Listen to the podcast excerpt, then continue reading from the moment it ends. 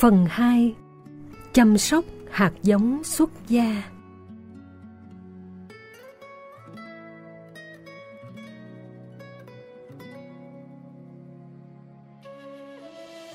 Nhận diện hạt giống xuất gia. Các nghịch duyên có thể trở thành động lực giúp ta vượt khó, trở thành người có chí nguyện lớn hoặc tâm hạnh tu tập đúng theo tinh thần Đức Phật đã dạy. Về sau, chúng ta sẽ có cơ hội giúp cho rất nhiều người đang bị trở ngại vượt qua những thử thách mà bản thân họ không thể tháo gỡ được. Nhà Phật thường dạy về tinh thần tưới tẩm những hạt giống xuất gia. Nó được quan niệm như một năng lực tiềm ẩn, có thể nảy mầm, tạo sức sống cho một cây mới. Nếu hạt giống đó không được đặt trong một hoàn cảnh thích hợp, không khí, nước, ánh sáng, phân bón, chăm sóc đúng phương pháp, sẽ bị úng và chết đi. Hạt giống xuất gia của nhiều người cũng được hoạch định một cách tương tự như vậy. Có người có tâm nguyện xuất gia, nhưng vì nghịch cảnh của gia đình, tình cảm hoặc bị ràng buộc bởi địa vị, quyền lợi và đời sống vật dục nên không thực hiện được. Tất cả những yếu tố vừa nêu như là một trở ngại. Nếu đặt chung với hạt giống xuất gia sẽ làm cho hạt giống đó úng và chết đi. Nhận diện và tưới tẩm hạt giống xuất gia là một nhu cầu đòi hỏi phải có nghệ thuật. Đừng nên nghĩ rằng lúc nào ta cũng thương nó, tưới phân cho nó nó sẽ trưởng thành. Chúng ta cần phải biết chăm bón, vun bồi có phương pháp, đúng mức mới có tác dụng. Ngược lại, nếu chăm bón quá mức cũng sẽ bị phản tác dụng. Do đó, nghệ thuật chăm sóc hạt giống đòi hỏi chúng ta phải có kiến thức sáng suốt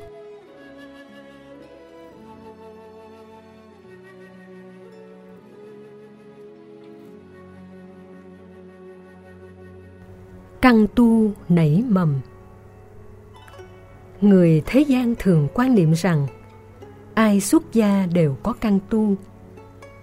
Khái niệm căn tu là một từ rất hay, vì trong quá khứ có thể là một đời gần nhất. Họ từng là người học tu, nên tái sanh trở lại vào một gia đình phật tử thuần thành. Dù tái sanh vào một gia đình khác tôn giáo nhưng các hạt giống đó vẫn lớn mạnh. Đến độ, khi có cơ duyên gặp được chùa, nhà sư hoặc những người bạn đạo, bỗng dưng chí nguyện xuất gia của họ bắt đầu trỗi dậy và họ trở thành những người tu. Theo truyền thống của phật giáo tây tạng, sau khi qua đời, các vị lạc ma được xem là chứng đạo. Thường để lại di chúc, nói về sự tái sanh vào nơi nào. Dựa vào di chúc đó, các vị cao đệ sẽ đi tìm thầy của mình. Cách thức để nhận dạng những tái sanh thường dựa vào việc chọn lựa các vật thường dùng trên quán tính của thói quen. Trường hợp vị lạc ma Osel là một điển hình. Cách đây hơn 10 năm, Ngài đã sanh ra tại đất nước Tây Ban Nha trong một gia đình Thiên Chúa giáo. Các nhà sư Tây Tạng dựa vào di chúc của thầy mình để lại, đã lên đường đi tìm Ngài. Đúng vào ngôi nhà đó, có một chú bé 6 tuổi, rất khôi ngô, tuấn tú. Chú bé này rất khác những chú bé bình thường. Khi gặp các nhà sư, chú không hề có thái độ xa lạ. Sau đó, chú dám đưa tay lên sờ vào đầu các nhà sư, không một chút sợ hãi.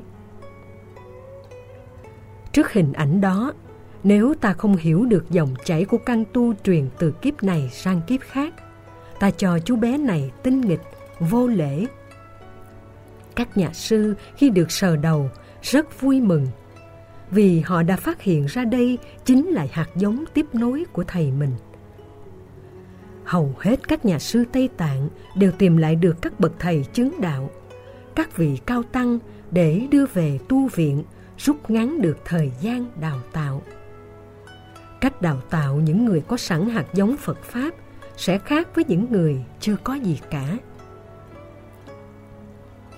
Một câu hỏi được đặt ra là, Tại sao các nhà sư Tây Tạng dám khẳng định chính xác như vậy? Câu trả lời là, họ dựa vào phương pháp thói quen để nhận diện những hạt giống. Tiền thân của Osel là một vị cao tăng và những đồ đệ của Ngài lớn tuổi hơn Ngài. Nhưng tất cả đều kính lễ Ngài như một bậc thầy, một người cha. Kinh Pháp Hoa gọi đó là cha trẻ mà con già.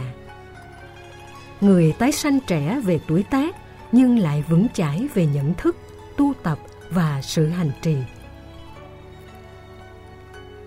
Khi một người có quá trình gần gũi với ta, qua đời trong thời gian dài, khi gặp lại, ở kiếp này tuy hai bên đã thay hình đổi dạng, nhưng bằng nhãn quan ta vẫn có thể nhận diện được đây là người thân thuộc của mình. Bằng kinh nghiệm thực tế, ta có thể nhận diện được các dòng chảy của tình thân trong quá trình sanh tử luân hồi khái niệm căn tu chỉ cho những tiềm năng hạt giống của một người xuất gia khi qua đời. Tâm thức và nguyện vọng của họ vẫn tiếp tục được tiếp nối. Điều này lý giải được tại sao khi sanh ra, một số người trở thành nhà sư. Chúng ta không nên nhận định căn tu là một cái gì được định sẵn. Chỉ những ai có căn tu mới có thể tu được. Hiểu căn tu như thế đánh giá và nhận định đi ngược lại với tinh thần nhà phật, đánh mất cơ hội giúp cho bản thân trở thành người tu. Quan niệm về căn tu chỉ có giá trị khi chúng ta phát hiện ra tiềm năng, nuôi dưỡng và phát triển tiềm năng thành tài năng trong cuộc sống.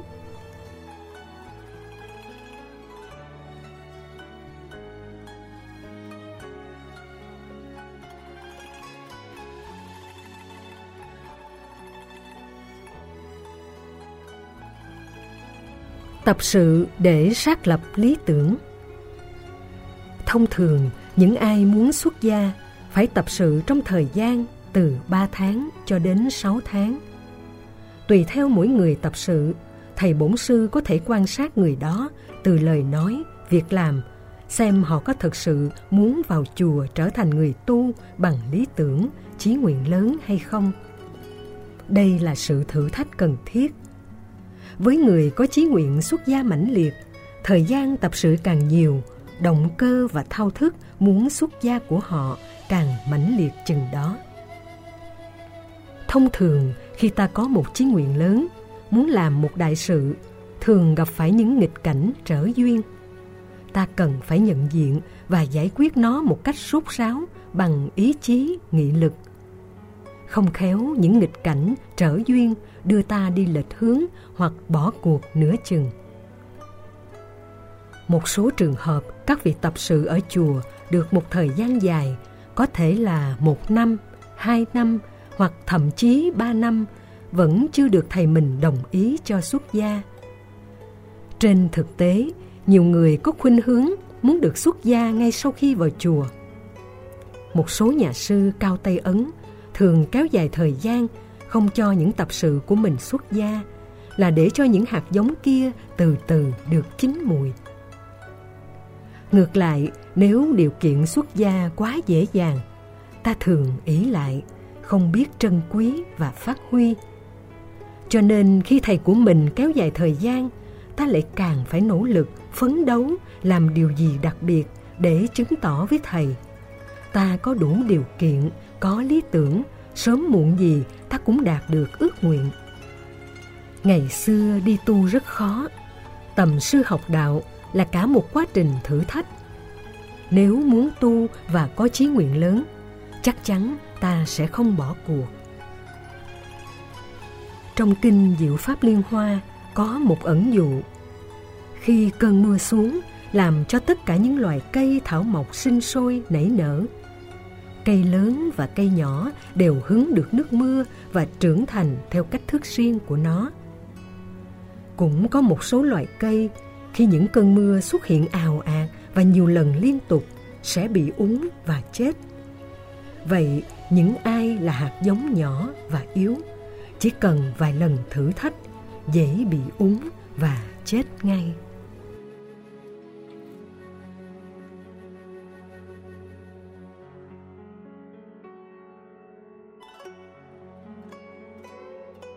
Chí nguyện xuất gia của Ngài Thân Loan Hòa Thượng Thân Loan là một vị cao tăng trong thời hiện đại.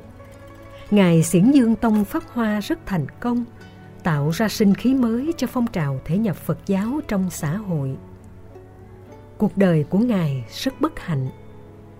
Khi mới lên 9 tuổi, cha mẹ của Ngài đều qua đời.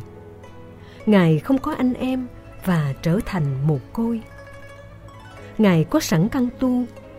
Sau khi làm lễ an táng cha mẹ xong, Ngài xin gặp Hòa Thượng Từ Trấn, xin đi tu. Vào thời điểm đó, Hòa Thượng Từ Trấn đã trên 80 tuổi. Hòa Thượng nói với thân loan như sau. Con còn nhỏ quá, ăn cơm còn chưa xong, sao đi tu được? Con hãy xuống núi mà về, kéo trời tối nguy hiểm. Ngài Thân Loan trả lời Hòa Thượng như sau. Bạch Hòa Thượng, con đến đây để tham kiến Ngài hai việc. Trước hết, con xin hỏi Ngài, con người tại sao chết? Thứ hai, thông qua cái chết, tại sao tình thâm giữa cha mẹ và con cái lại chia lìa nhau? Vì muốn tìm hiểu được hai nguyên lý này, con đến đây xin được tu học nếu ngài có yêu cầu hay ra điều kiện gì, con đều làm cả. Nghe xong, hòa thượng từ trấn rất đổi vui mừng, biết rằng đây là một hạt giống tốt cho phật giáo. Thế nhưng hòa thượng vẫn giả vờ từ chối và nói tiếp, con còn nhỏ quá, hỉ mũi chưa sạch.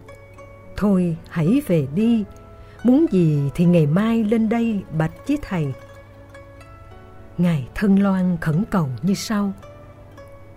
Ngay ngày tang lễ cha mẹ con, Hòa Thượng đã đến và dạy chúng con một điều.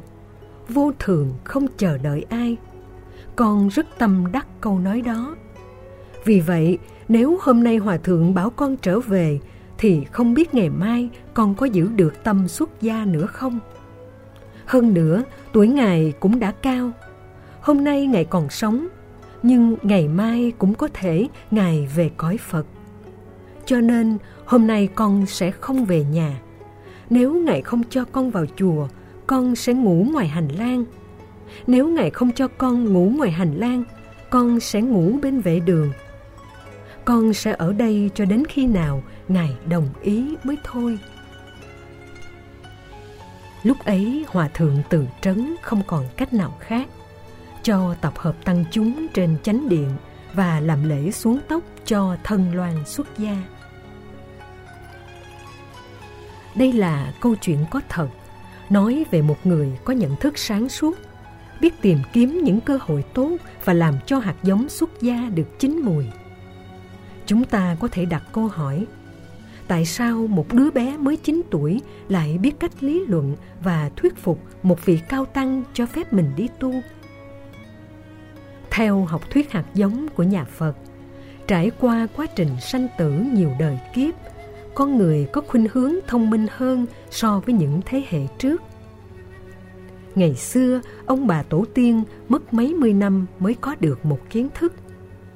Thế hệ của chúng ta ngày nay chỉ cần học trong một thời gian ngắn là thông thạo nhiều thứ. Trải qua quá trình phát triển của nền văn minh hiện đại – con người lại tiếp tục gieo trồng những hạt giống kiến thức đó trong não và khi tái sanh, những đứa trẻ này sẽ thông thái và nhanh nhẹn hơn tổ tiên, ông bà của chúng ngày xưa. Người xuất gia có căn tu trải qua nhiều kiếp cũng tương tự như vậy. Ngài Thân Loan có thể kiếp trước là một người tu, hạt giống xuất gia của Ngài đã nảy mầm trong tình huống đau buồn do cha mẹ qua đời – trong nỗi khổ đau quá lớn đó, Ngài đã đến với nhà Phật và trở thành một vị cao tăng. Điều cần học hỏi ở đây là Ngài đã biết cách biến nỗi mất mát, khổ đau thành hành động tìm ra con đường giải thoát cho chính mình. Đó là con đường xuất gia có lý tưởng lớn. Có những đau buồn dẫn đến những hành động, chí nguyện lớn, nhưng cũng có những đau buồn làm cho con người hoàn toàn bị suy sụp tinh thần.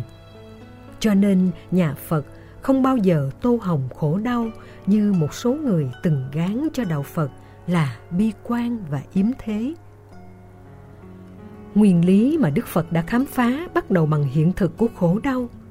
Khi thấy khổ đau không phải để chán chường mà cần tìm hiểu nguyên nhân tại sao nó có mặt. Tiếp theo đó, khi đã tìm được nguyên nhân của khổ đau rồi, ta phải tìm kiếm hạnh phúc bằng cách đi trên đường đúng. Quy trình chân lý này gồm bốn mệnh đề. Đây là khổ, đây là nguyên nhân của khổ, đây là hạnh phúc và đây là con đường của hạnh phúc. Sở dĩ nhà Phật không nhấn mạnh khổ đau vì không muốn làm cho con người bị chán chường, thất vọng. Nhà Phật dạy chúng ta hãy nhìn thẳng vào sự khổ đau để tìm phương cách giải quyết nó, biến khổ đau thành hành động, tìm ra con đường hạnh phúc cho chính mình.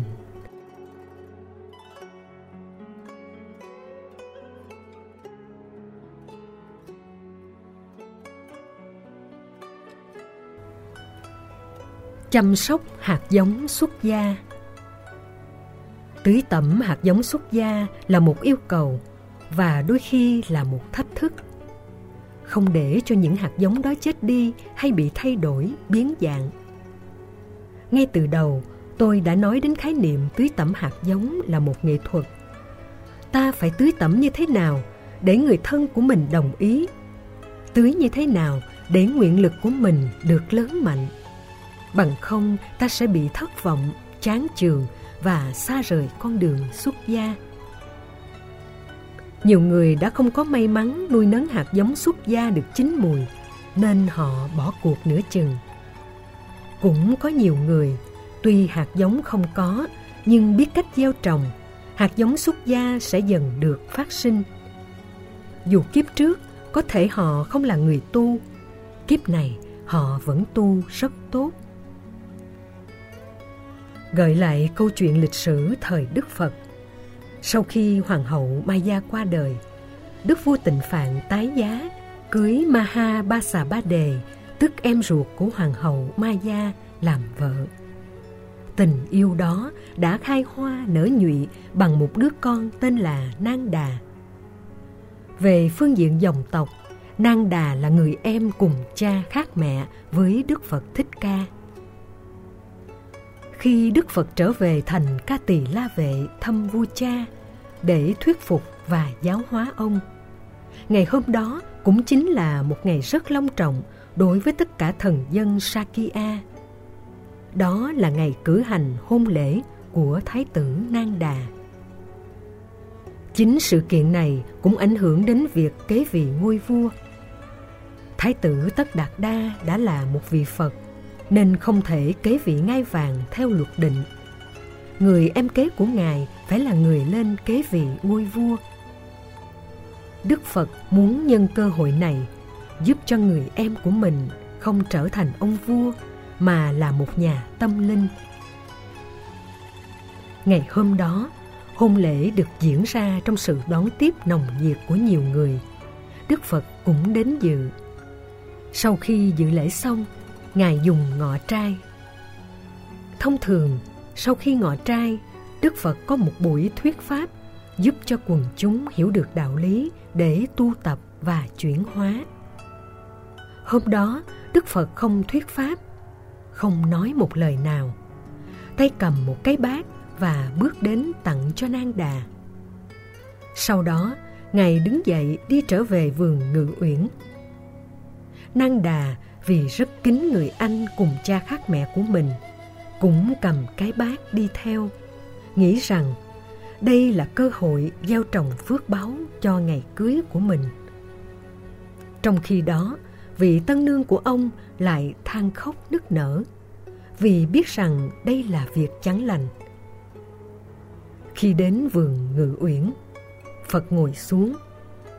Lúc ấy, Nang Đà mới cầm bát đưa cho Đức Phật. Và Đức Phật đã hỏi ông như sau. Hôm nay là ngày cưới của em. Ta muốn em là người kế vị con đường giải thoát và giác ngộ, chứ không phải là con đường kế vị vua cha, cai trị bằng luật pháp và quân sự. Em nghĩ điều này như thế nào? Nang đà bất giác rung lên cầm cập, chỉ muốn lấy vợ mà thôi. Đức Phật khuyên ông hãy suy nghĩ lại giữa hai con đường. Một con đường với cuộc sống thông dong và hạnh phúc lâu dài để giúp đỡ cho mọi người không phân biệt màu da, giai cấp và một con đường mang tính chất hệ lụy với trách nhiệm của một người chồng, người cha, người kế ngôi vua. Vì kính nể Đức Phật, cuối cùng Nang Đà đã chấp nhận đi tu. Trong câu chuyện này, ta thấy hạt giống xuất gia ở Nang Đà không hề có. Đức Phật đã biết cách tưới tẩm hạt giống đó và cuối cùng hạt giống đó đã được trưởng thành. Sau khi xuất gia xong, Nang Đà ngày đêm khổ sở vì thân mặc đồ tu nhưng tâm luôn nghĩ về người bạn đời mới cưới. Đức Phật biết việc này, đã gọi Nang Đà lên và hỏi Có phải mấy ngày qua Nang Đà không nhiếp tâm theo con đường mà mình đã chọn Có đúng vậy không? Ông đã thừa nhận việc này Sau đó Đức Phật dùng phương pháp thần thông đưa Nang Đà đến một hành tinh khác Nơi đó có rất nhiều tiên nữ xinh đẹp và họ đẹp hơn cô tân nương của ông. Khi nhìn thấy các cô tiên nữ xinh đẹp này, ông bắt đầu say đắm và quên ngay vị tân nương yêu kiều diễm lệ của mình. Đức Phật không để cho Nang Đà bị say đắm. Ngài đã đưa ông trở về hành tinh này và hỏi Nang Đà, có muốn lấy các cô tiên nữ xinh đẹp đó làm vợ không? Ông trả lời Bạch Thế Tôn, con rất muốn xin Thế Tôn tạo điều kiện cho con. Đức Phật dạy, chỉ cần cố gắng tu tập tốt. Kể từ đó, Năng Đà ngày đêm nỗ lực công phu tu tập. Trong khi đó, các vị tu sĩ khác lại bàn tán về ông rất nhiều. Họ cho rằng ông tu có điều kiện vì muốn lấy tiên nữ đẹp làm vợ nên mới chịu khó tu tập. Chính vì điều này mà Nang Đà cảm thấy rất xấu hổ. Sự tương tác qua lại làm cho ông phải suy nghĩ. Bỗng dưng ông cảm thấy sáng suốt nhận ra rằng tất cả những giá trị mà thế gian gọi là đẹp đều có thể tan biến theo thời gian, không có gì để cho ông phải quyến luyến lâu dài. Chỉ có con đường xuất gia mới giúp ông gặt hái được hoa trái của hạnh phúc. Kể từ đó, Nang Đà đã thay đổi cách nhìn, tưới tẩm và vun bồi con đường xuất gia. Cuối cùng, trong một thời gian ngắn, ông trở thành bậc giác ngộ.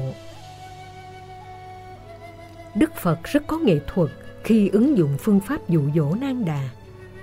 Ngài biết rất rõ trong tâm tư của Nang Đà lúc nào cũng bị khống chế bởi tình yêu.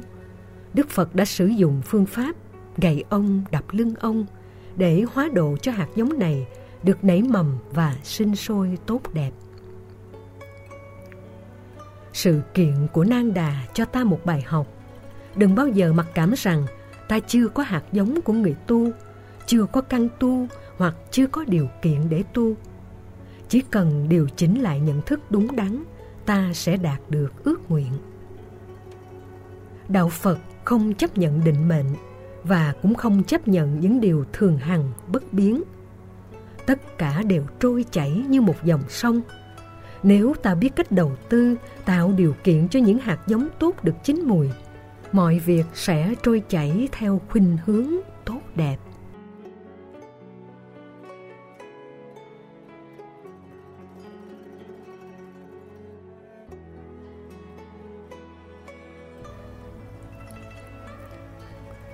Thực hiện chí nguyện lớn Tôi kể thêm câu chuyện có thật về ni sư Diệu Liên. Bà đã có vai trò rất lớn trong Phật giáo của hệ phái khất sĩ. Năm 32 tuổi, bà đã đem lòng yêu một nhà giáo này đã có một đời vợ và tám người con. Vợ ông không may qua đời trong lần sinh nở cuối cùng. Với tình yêu nồng thắm dành cho chồng, Ni sư đã xem tất cả tám người con trước của chồng như con ruột. Và bà cũng thật hạnh phúc khi những người con đó hiếu thảo với bà. Sau khi lập gia thất một thời gian, bà có nguyện vọng đi tu. Chồng bà một mực không đồng ý về vấn đề này. Một hôm nọ, bà lén chồng xuống ngôi chùa ở Hà Tiên để xuống tóc. Chồng bà hay tin bà đã bỏ đi, vô cùng buồn khổ. Ông đi rất nhiều chùa, tìm bà khắp nơi nhưng vô vọng. Chợt nhớ lại thời gian trước, hai vợ chồng ông từng viếng thăm một số ngôi chùa. Nay ông quay trở lại những ngôi chùa đó. Và may mắn thay, khi ông tìm đến ngôi chùa thứ 8 thì gặp được vợ mình đang ở đó, chuẩn bị xuất gia. Ông nài nỉ, khóc lóc và cầm một con dao đứng trước mặt bà dọa rằng nếu bà không về nhà thì ông sẽ tự tử. Bà đứng trước một tình huống vô cùng khó xử. Muốn đi tu cũng không đành lòng. Nếu để xảy ra án mạng tại chùa thì không hay. Vị sư trụ trì đã khuyên bà nên trở về nhà vì duyên chưa đủ. Theo giới luật của nhà Phật, những người đã lập gia đình nếu muốn đi tu phải được sự đồng ý của người còn lại và phải ly dị theo luật định.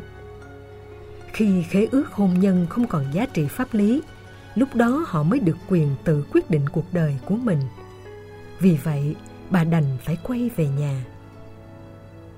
Hai người tiếp tục chung sống với nhau thêm một vài năm. Sau đó, bà lại trốn nhà đi tu lần thứ hai với tổ sư Minh Đăng Quang. Và lần này cũng không thành công. Ông cũng tìm được bà và thực hiện cách thức tương tự như lần trước. Hai người đã sống với nhau được 16 năm nhưng không có con. Đến năm thứ 16, bà tiếp tục nhận thấy cuộc sống hôn nhân không còn thỏa mãn nữa. Năm đó bà 47 tuổi. Một lần nữa đòi đi tu nhưng chồng vẫn một mực không cho vì quá thương bà. Kể từ đó, bà đã quyết định tình khẩu trong suốt một năm dài. Bà muốn tạo áp lực để chồng đồng ý, nhưng ông vẫn cương quyết không cho. Thân bằng quyến thuộc của bà đều là những Phật tử cũng ra sức khuyên ngăn ông. Thực ra tuy hai vợ chồng ông còn ở chung với nhau nhưng đã ly thân. Bà đã tình khẩu không nói với ông lời nào làm sao còn hạnh phúc nữa. Ông chồng vẫn lý giải rằng thà như thế ông còn được gặp bà mỗi ngày. Được nhìn thấy gương mặt bà là ông đủ cảm thấy hạnh phúc và mãn nguyện lắm rồi. Cuối cùng không còn cách nào khác, bà đành phải gây áp lực với ông bằng cách dọa tự tử. Ông đành chấp nhận cho phép bà được xuất gia và lần này bà đã thành công. Sau khi bà đi tu, hàng tuần người chồng vẫn đến chùa thăm bà. Về sau, ông cũng đã tái giá với người vợ thứ ba và họ đã có thêm mấy người con nữa. Thỉnh thoảng có dịp, ông vẫn dẫn các con đến thăm bà. Chỉ sau hai năm xuất gia, bà đã có khả năng vận động được ngân quỹ từ các nhà hảo tâm để xây cất chùa. Khi qua đời vào năm 83 tuổi, bà đã xây cất được 32 ngôi tịnh xá cho hệ phái Phật giáo khất sĩ. Trong câu chuyện này, chúng ta thấy hạt giống xuất gia của ni sư Diệu Liên rất lớn. Đến độ nó đã bị khỏa lấp đến 17 năm của đời sống hôn nhân mà hạt giống này vẫn không bị chết. Ngược lại, thời gian 17 năm lại là cơ hội quý báu để cho hạt giống này được tiềm ẩn, thôi thúc và tạo nên áp suất lớn. Đến khi áp suất này bùng nổ, nó làm cho người đó trở thành bậc xuất gia chân chính và lỗi lạc, có nhiều đóng góp.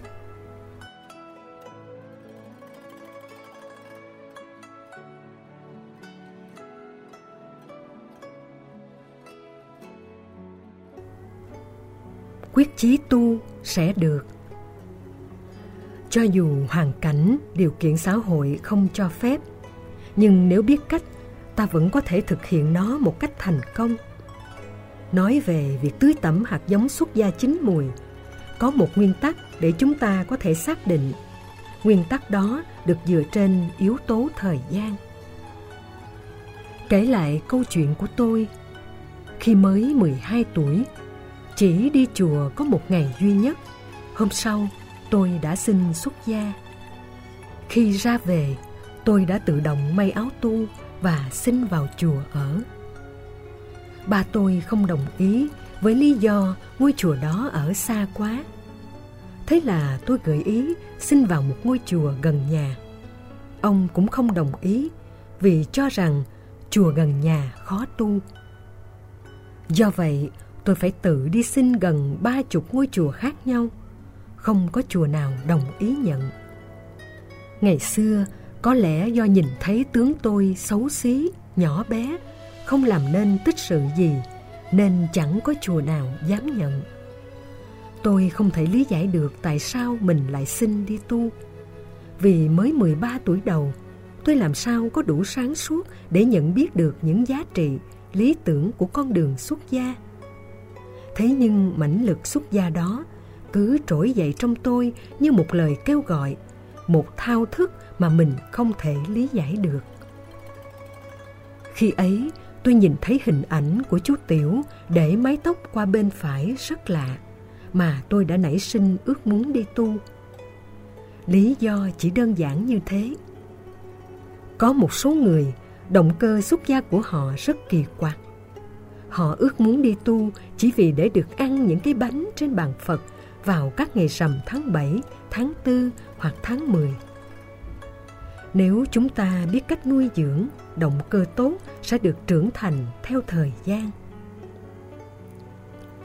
Sau đó tôi được nhận vào tu ở chùa Đại Giác.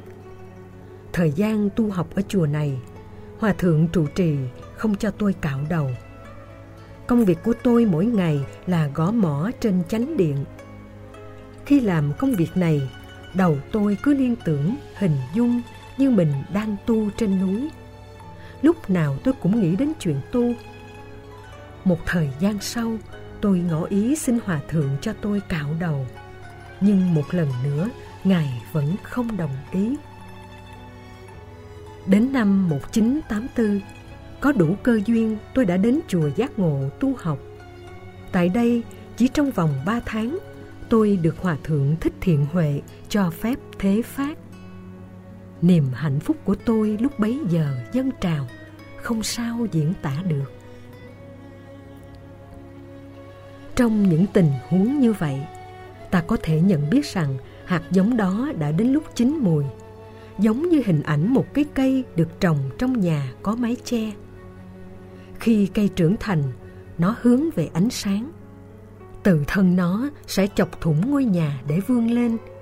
Như hình ảnh của một con gà, khi đã được gà mẹ ấp đủ số ngày, nó sẽ chọc thủng cái vỏ trứng để chui ra theo quy luật sinh tồn.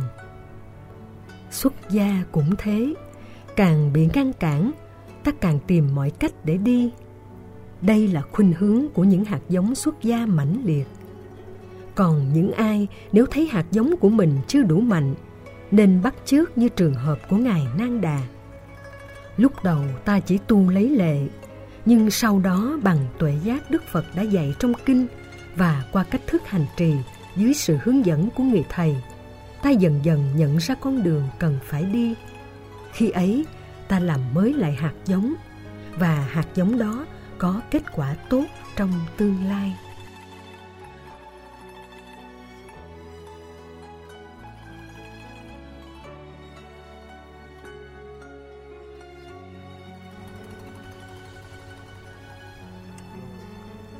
Đi về phương trời cao rộng.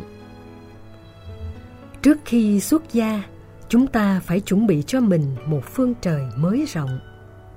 Phương trời đó nói theo tổ quy sơn là phù xuất gia giả phát túc siêu phương tâm hình dị tục. Người xuất gia được định nghĩa là người đang từng bước hướng về một phương trời cao rộng.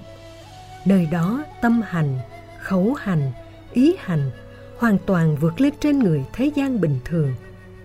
Đây là một định nghĩa về bản chất của người xuất gia, đơn giản nhưng chuẩn xác. Hình thức của một người xuất gia cần phải có chất liệu tâm hình dị tục.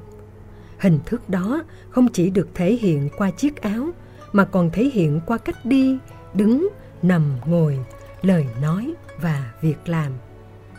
Nó cần có chất liệu của sự đỉnh đạt, trang nghiêm, nhẹ nhàng, an lạc và thảnh thơi. Đó là kết quả của một quá trình tu tập được gọi là sự chuyển hóa đời sống nội tại. Khi tâm ta thay đổi thì hình dạng cũng sẽ thay đổi theo. Tổ Quy Sơn đã dạy chúng ta phải làm thế nào để chuyển hóa tâm, chuyển hóa các ứng xử và những cử chỉ hàng ngày. Phải vượt lên trên những người phàm tục về phương diện nội dung, đạo đức và tuệ giác nhận thức. Do đó, chuẩn bị cho ta một phương trời mới là một điều kiện rất cần thiết. Vì có nhiều người có hạt giống, có tâm nguyện và ý thức nhưng lại không có quá trình chuẩn bị nên gặp rất nhiều ngỡ ngàng sau khi xuất gia. Có một số người biết đến chùa thông qua các khóa kinh hoặc qua một vài giờ vào chùa sinh hoạt. Họ cảm thấy tâm mình lắng yên và nghĩ rằng tất cả mọi thứ cũng diễn ra như vậy sau khi mình xuất gia. Nhưng khi vào chùa tu rồi, họ bị thất vọng, ngỡ ngàng do thiếu sự chuẩn bị. Ở đây sự chuẩn bị theo nhà Phật không phải là tính thời gian dài hay ngắn, mà là cách thức để ta nhìn lại vấn đề với tất cả sự sáng suốt, giúp cho tâm của ta ngày càng thăng tiến.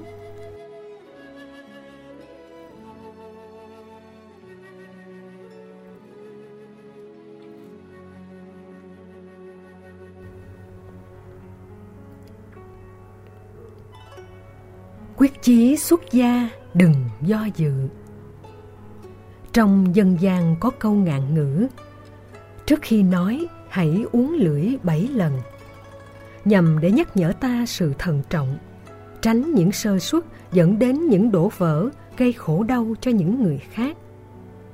Theo quan điểm nhà phật, nếu ta ứng dụng câu nói này, sẽ tạo ra một tình huống do dự. Khi ta thận trọng, đắn đo, do dự, sẽ dẫn đến tình trạng không quyết đoán được. Thái độ do dự được nhà phật định nghĩa như một nguồn năng lượng mà chức năng của nó là đánh phá, làm tiêu hủy hết tất cả những năng lực của sự phán đoán và nhận định chân chính trong cuộc đời. Những ai sống với thái độ do dự sẽ nhận lấy những phiền não và khổ đau. Bài thơ tố hữu đã từng lưu ý, bâng khuâng đứng giữa hai dòng nước, chọn một dòng hay để nước trôi. Đây là sự so sánh giúp ta có thái độ quyết đoán không hối hận. Nhà phật dạy, chính sự hối hận là một nguồn năng lượng thứ hai có thể thiêu hủy hết tất cả những việc làm tốt mà ta có được trong quá khứ. Ý thức được điều này, người phật tử đừng bao giờ hối hận trước những việc làm tốt, được trả ơn bằng những lời oán trách, phê bình, chỉ trích và thậm chí hãm hại. Ta cần làm hết mình bằng tâm hoan hỷ không chấp trước. Phiền não hay cầu mong một sự trả ơn. Có như thế, phước lực của ta ngày một thêm tăng trưởng. Vào thời đức phật, có một vị phạm chí, tức bà la môn, tên hắc thị. Ông có khả năng thuyết pháp rất tuyệt vời. Mỗi khi ông thuyết pháp, cả trời đế thích cũng xuống nghe. Vì cách thức ông hùng biện, dẫn dụ và lý giải rất sâu sắc thuyết phục. Ai nghe ông suốt cả ngày, dù không ăn, nhưng họ vẫn cảm thấy no. Điều này được nhà phật gọi là pháp hỷ thực. Có nghĩa là ăn với các giáo pháp hay con đường đạo đức. Niềm vui phật pháp đó làm cho họ quên đi cái đói thông thường. Sau buổi pháp thoại ấy, ngài đế thích đã nói với hắc thị rằng, thông qua gương mặt của ông cho thấy ông qua đời rất sớm lúc đó thái độ của Hắc thị hoảng hốt. Tuy giảng kinh thuyết pháp hay, nhưng khi đối diện cái chết, nỗi sợ hãi trong ông vẫn xuất hiện. Ông đã ngỏ lời với đế thích, hãy chỉ cho ông con đường để ông có thể sống thọ hơn nhằm làm được nhiều việc thiện. Đế thích khuyên ông hãy đến gặp Đức Phật, vì Đức Phật là bậc đạo sư có khả năng chuyển hóa và làm thay đổi cuộc đời. Trước khi đến gặp Đức Phật, Đế thích cũng khuyên Hắc thị nên chọn con đường xuất gia. Vì con đường này tạo ra nhiều phước báo có thể giúp cho ông tăng trưởng tuổi thọ. Trên đường đi, Hắc thị nhìn thấy hai cây ngô đồng đang trổ hoa rất đẹp và ông đã nhổ hai cây này đem đến cúng dường cho Đức Phật. Khi thấy Hắc Thì đến, trên tay ông đang cầm hai cây ngô đồng. Phật liền bảo ông hãy buông cây ngô xuống. Ông làm theo lời Đức Phật, buông một cây ngô xuống, nhưng tay kia vẫn đang cầm cây còn lại. Đức Phật lại bảo ông hãy buông cây ngô còn lại, và ông cũng làm theo. Đức Phật bảo ông hãy buông tiếp nữa. Trong lúc ông đang ngơ ngác chưa hiểu thế nào, Ngài lại bảo ông hãy buông tiếp, buông tiếp nữa, hãy buông cho đến lúc không còn gì để buông. Ông hỏi Đức Phật, Bạch Thế Tôn, hai bàn tay con chỉ cầm hai cây ngô đồng. Thế Tôn vừa bảo con hãy bỏ cây ngô đồng bên tay trái xuống, rồi đến tay phải. Và giờ đây hai bàn tay con đã hoàn toàn trống rỗng. Sao Thế Tôn cứ bảo con hãy buông nữa? Con biết làm cách nào đây? Đức Phật dạy Cái mà Như Lai bảo ông buông không thuộc về vật chất, không phải cây ngô đồng, là ông hãy buông bỏ sự chấp vào sáu giác quan, sáu nhận thức xuất phát từ sáu giác quan đó trong sự tiếp xúc với các đối tượng của chúng. Nghe vậy, Hắc thị một lần nữa ngơ ngác không hiểu. Đức Phật đã giải thích cho ông rõ thêm con người có các giác quan. Mắt, tai, mũi, lưỡi, thân ý. Nhưng ta không nên để các giác quan này chi phối, tác động, dẫn dắt ta đi theo hướng nó muốn. Sự buông bỏ các giác quan như vậy không có nghĩa là ta buông bỏ hết tất cả những khả năng nhận thức, đánh giá về mọi sự vật hiện tượng chung quanh. Ở đây chúng ta nhận nó theo cách thức không để cho nó làm ta khổ đau chúng ta có sống thọ hay không? Vấn đề này không quan trọng. Giá trị của sự sống không phụ thuộc vào yếu tố thời gian ta có mặt trên cuộc đời này. Nó phụ thuộc vào cách thức chúng ta sống trên cuộc đời như thế nào. Chúng ta có được chất liệu hạnh phúc hay không? Nếu có, thì chúng ta là con người hạnh phúc.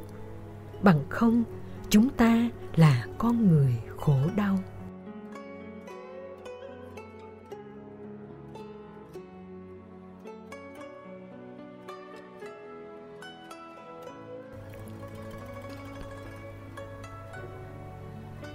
Xuất gia là đi ngược dòng đời. Quy trình nhận thức dẫn đến sự tu tập của nhà phật được diễn đạt rất đơn giản. Đó là trong quá trình tiếp xúc của con mắt, chúng ta chỉ xem đơn giản nó là sự thấy. Trong quá trình nghe, đơn giản là sự nghe. Trong quá trình của ngửi, đơn giản là ngửi. Và trong quá trình của biết, đơn giản chỉ là biết. Không có mặt của nhận định, đánh giá, phân tích theo cách thức tiêu cực. Mặc dù ta vẫn sử dụng các giác quan, tiếp xúc với các đối tượng của chúng, nhưng ta không bị trói buộc.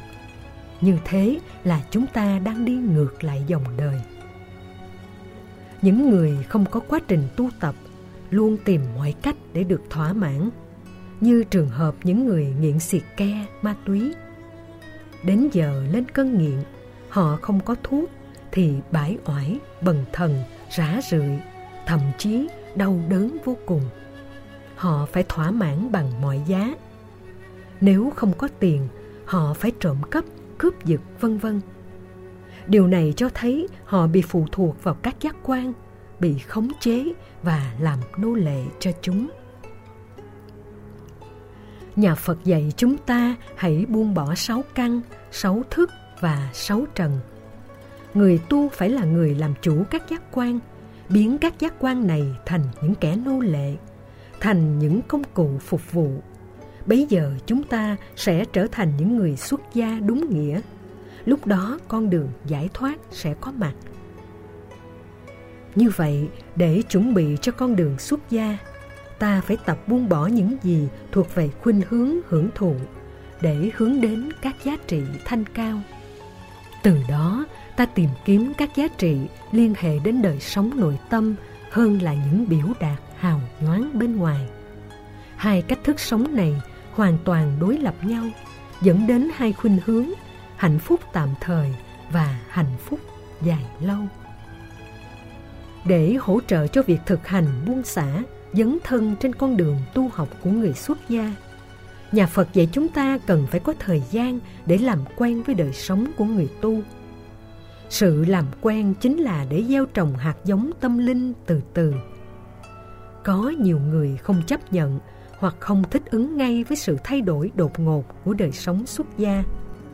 Chẳng hạn, sau khi xuống tóc xuất gia trong vòng vài hôm, một vài người có cảm giác choáng váng, lo toan sợ hãi và trong sự sợ hãi đó đã thay đổi quyết định không đi tu nữa. Năm 2004, tôi có dịp đi thuyết giảng một số chùa ở Úc. Tôi có gặp một sư cô tuổi đã ngủ tuần. Khi gặp sư cô này, tôi cảm thấy thật khó chịu bởi vì trên gương mặt của cô có kẻ chân mày và dùng son phấn. Môi thì cắt và tạo lúng đồng tiền mỗi khi cười. Tôi rất lấy làm lạ nhưng không dám nói. Đức Phật đã dạy tất cả những người xuất gia hướng về đời sống nội tại, lấy cái đẹp của đạo đức làm trang sức cho chính mình. Đạo đức mới chính là trang sức đẹp nhất, là hương thơm quý giá nhất trong cuộc đời, chứ không phải là son phấn. Trước khi trở về Việt Nam, tôi lại có dịp tiếp xúc với sư cô thêm một lần nữa. Lúc đó, tôi mới đem thắc mắc ra hỏi sư cô và được cô cho biết cô đã xăm nó trước khi đi tu. Cô cho biết thêm một chi tiết, cô đã xăm nó một tuần trước khi đi xuất gia. Vì cô cho rằng sau khi xuất gia rồi sẽ không có điều kiện để cô trang điểm, xăm trước không ai có thể nói mình được bản chất của sự trang điểm làm đẹp là để tạo ra sự thu hút giới tính, được người khác chú ý, khen ngợi hay quyến luyến. Nhưng nếu đi tu mà làm như thế, khác nào ta rước họa vào thân. Tuy nhiên, tôi cũng nghĩ rằng sư cô có thể rất hối hận khi đã quyết định làm việc này. Song điều này không vì thế mà làm trở ngại đến việc tu tập và hành trì của cô nếu như cô biết tận dụng cơ hội tốt như ngài Nang Đà. Khi bị người khác nguyền rủa, phê bình, chỉ trích, ta nên lấy làm động lực để chứng minh và phấn đấu vươn lên. Nếu phát xuất từ động cơ trên, sự trở ngại sẽ trở thành điều kiện tốt. Nghịch duyên trở thành thuận duyên.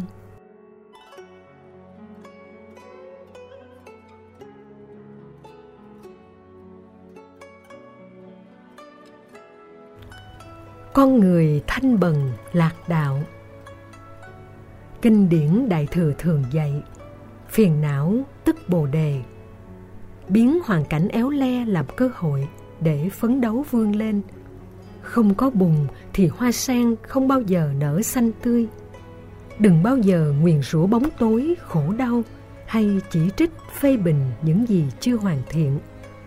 Nếu không có nó, tâm nguyện của ta không lớn mạnh quy luật tương tác của mọi sự vật hiện tượng là cái này có tạo ra cái kia. Trong sự tu tập cũng thế ta nên làm quen cách sống của người tu để không bị ngỡ ngàng trước những khuynh hướng sống khác thường mà trong kinh gọi là tam thường bất túc. Ba yếu phẩm ăn mặc và ngủ thường không nên quá đầy đủ. Thời Đức Phật, mỗi ngày các tu sĩ chỉ được ăn duy nhất một bữa trưa. Bữa sáng và bữa chiều nhịn đói để dành hết thời gian cho việc tu tập, chuyển hóa, đem chất liệu an lạc và hạnh phúc đến cho mình và những người khác. Thời nay, do hoàn cảnh xã hội thay đổi, người tu sĩ phải lao động, làm việc, nên năng lượng bị tiêu hao khá nhiều. Do đó, các tổ cho phép người xuất gia được ăn một ngày ba cử. Cử trưa là chính, cử sáng và chiều chỉ ăn nhẹ. Nhà Phật dạy người tu phải ăn đơn giản, không nên đắm nhiễm vào khẩu vị. Cái này ngon hay cái kia béo. Trong khi ăn phải nhai kỹ và luôn có sự hiện diện của chánh niệm tỉnh thức. Người tu nên xem việc ăn chỉ là một điều kiện để nuôi thân, giúp cho sức khỏe thân thể được đảm bảo và nhờ đó con đường tu tập được lâu dài, bền bỉ. Khi đi xuất gia, mỗi tu sĩ chỉ được mặc ba chiếc y mặc trong suốt một năm. Người xuất gia chỉ được ngủ 5 tiếng mỗi ngày. Riêng một số người chỉ ngủ 4 tiếng. Nếu trạng thái tâm của ta được đặt trong chánh niệm tỉnh thức thì năng lượng tiêu hao của nó sẽ không bị mất nhiều. Đời sống người tu luôn giữ được trạng thái tâm thanh thản. Ai tu đúng phương pháp, giấc ngủ của họ rất sâu. Chỉ cần một ngày ngủ hai hoặc ba tiếng không có giấc mơ, ít gặp ác mộng, ta vẫn đảm bảo được sức khỏe làm việc cả ngày.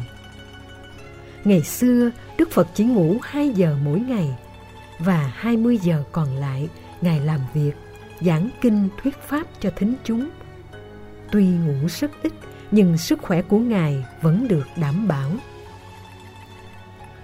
Do vậy, tam thường bất túc, dạy người xuất gia cũng như người chuẩn bị xuất gia phải giảm chế độ ăn, mặc và ngủ, vì nếp sống của người tu là sự thanh bần, lạc đạo. Có thực tập như thế, mỗi bước chân, lời nói, việc làm của chúng ta mới có thể tạo ra một phương trời mới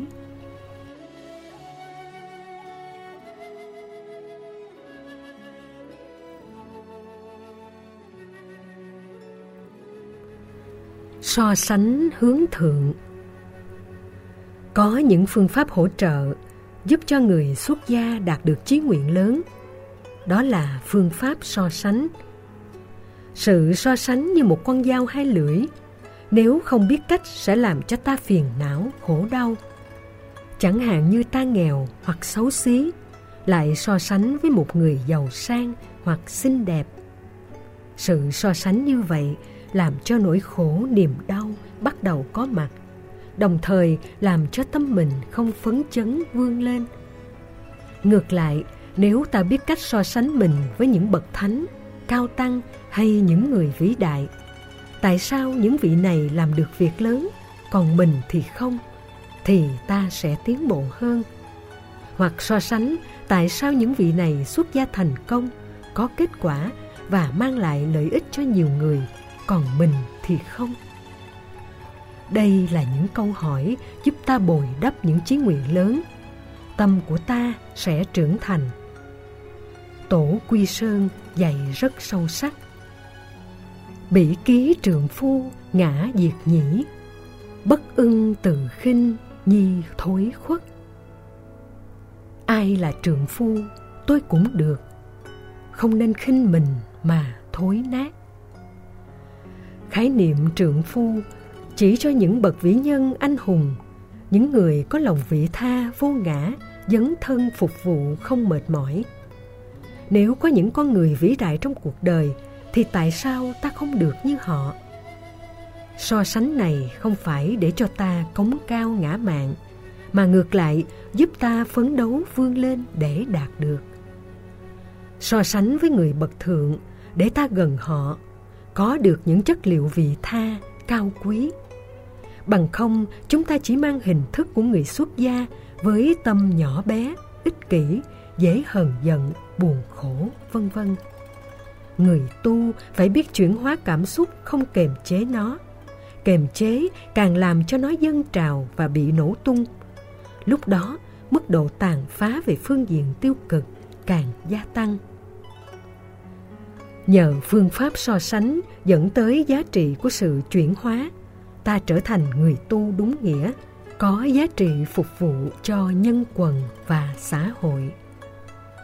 Tưới tẩm hạt giống xuất gia cho chín mùi thông qua các bài học của những bậc thánh nhân trong quá khứ hay những người vĩ đại trong thời hiện đại giúp ta có dịp phản chiếu lại chính mình xem mình có thể làm được điều đó hay chưa sự mặc cảm và tự ti được xem là hai loại tâm lý làm cho con người mất hết khả năng tự tin, phấn đấu và đóng góp.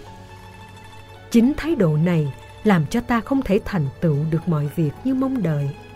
Nhà phật liệt sự mặc cảm và tự ti vào loại phiền não như là kẻ thù của sự tiến bộ. Ta cần có niềm tin vào khả năng của bản thân mới có thể thành công trong cuộc đời để tưới tẩm hạt giống xuất gia đúng phương pháp và hiệu quả, ta cần có giai đoạn chuẩn bị cho một phương trời cao rộng. Phương trời đó làm thay đổi lòng vị kỷ, trở thành vị tha, nhận thức tiêu cực, trở thành tích cực, và những tâm lý ứng xử cá nhân trở thành lợi ích cộng đồng và xã hội. Đạo phật rất cần những người tu trẻ có tài đức để làm mới đạo phật ngược lại, những người có hoàn cảnh éo le trong đời, thất bại trong sự nghiệp hoặc tình duyên đi tu, theo phật, họ là những người ẩn dương nương phật. Đang là những người thành công, lại quyết chí gạt bỏ hết tất cả, mới chính là người xuất gia, có mục đích và lý tưởng cao đẹp.